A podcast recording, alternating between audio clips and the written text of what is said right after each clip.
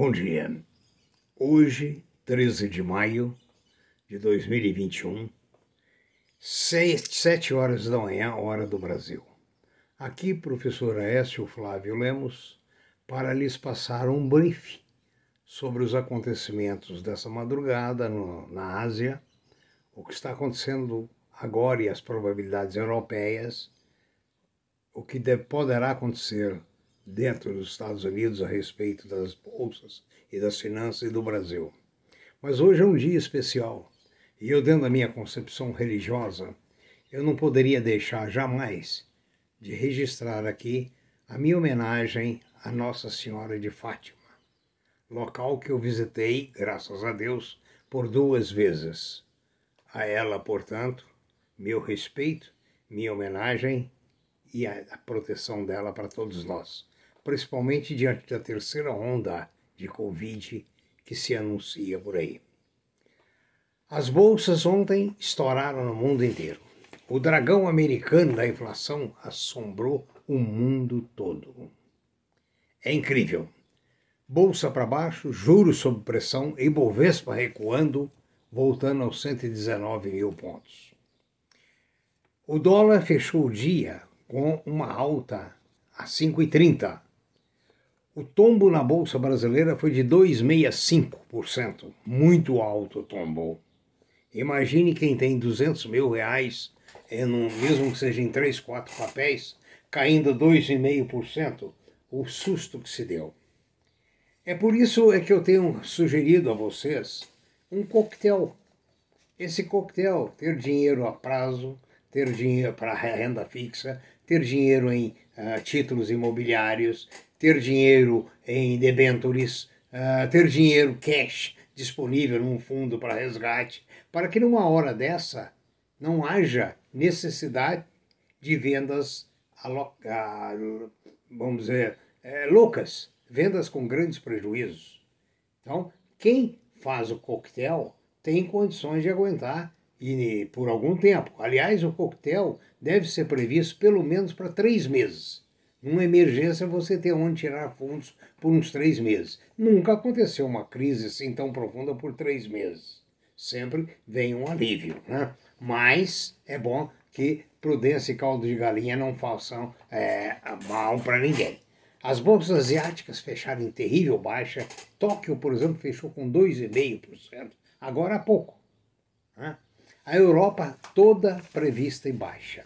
Os Estados Unidos, tanto Nasdaq, Russell, S&P, Dow Jones, tudo com previsão para baixo. No Brasil, a previsão é de 2,5% para baixo. O petróleo em Nova York, no momento, o tipo Brent, está a 67,70. O ouro está sendo negociado a onça Troy a 1,815, com leve baixa. A, a prata a 26,90, 27, então uma pequena baixa. Os metais duros, todos para baixo. Commodities para baixo. Ah, vamos também daqui a pouco falar sobre uma notícia muito boa que vem do, ah, do Dr. Botelho, que é o presidente é, da, a, da Bosch no Brasil. Ele traz uma notícia muito boa para o Brasil que poderá mudar a vida das gerações futuras nossos filhos e nossos netos. Ele diz que a, a empresa está fazendo uma pesquisa para transformar o álcool dentro do veículo em nitrogênio e, dentro dessa condição, não ter necessidade de carregar o tubo, que coloca sempre em perigo, e o carro ser autossuficiente movido a álcool. Lembro que o Brasil possui uh, as maiores usinas produtoras de álcool do mundo. Né?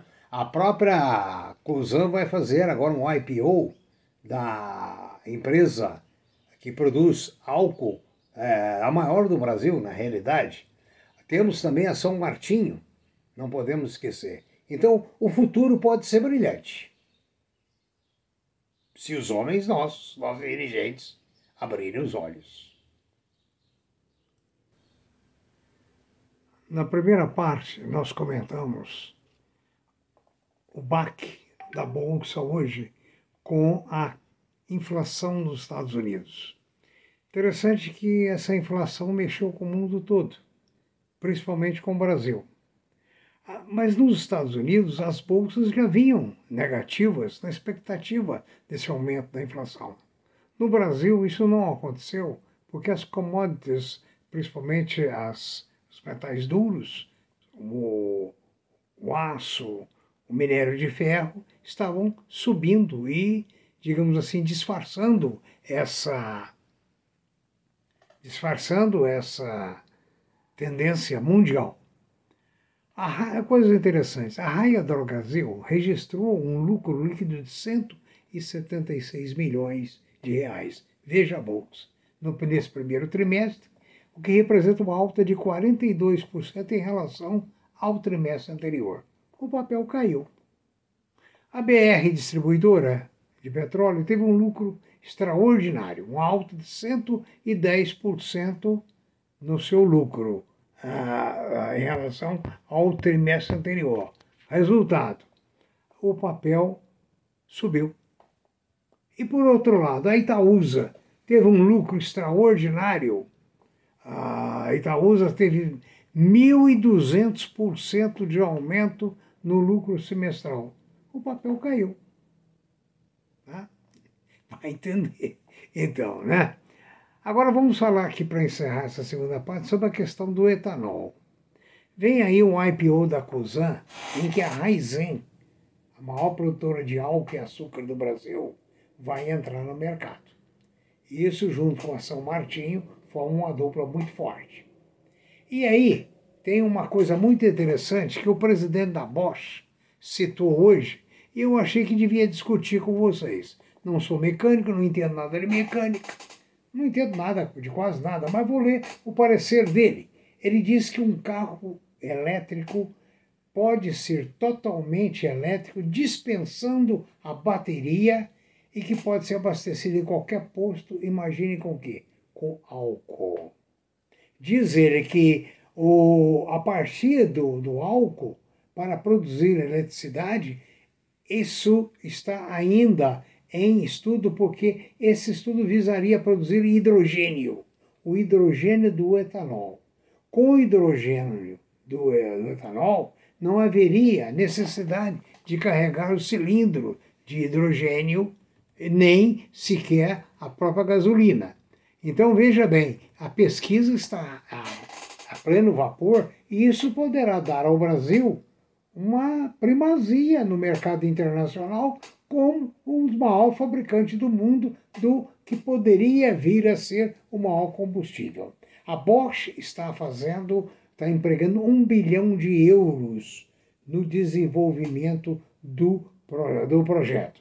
Tá? E a gente lembra que os países da Europa têm prazo fixo, é 2025 e 2030 para a eliminação de todos os motores a combustão. Então, essa corrida está aí.